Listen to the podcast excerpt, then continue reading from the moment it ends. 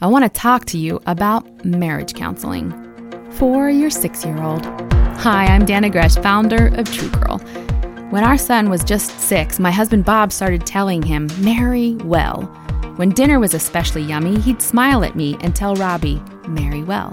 When Bob thought I looked beautiful while I was in my happy place covered in soil in my flower bed, he would say, Robbie, marry well.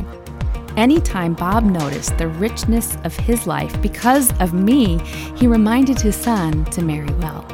It was a lifelong message, and I'm happy to report that little first grade boy grew up and has married very well indeed. Positive parenting messages are more potent than negative ones. Tell them who they're looking for in a spouse and cheer them on.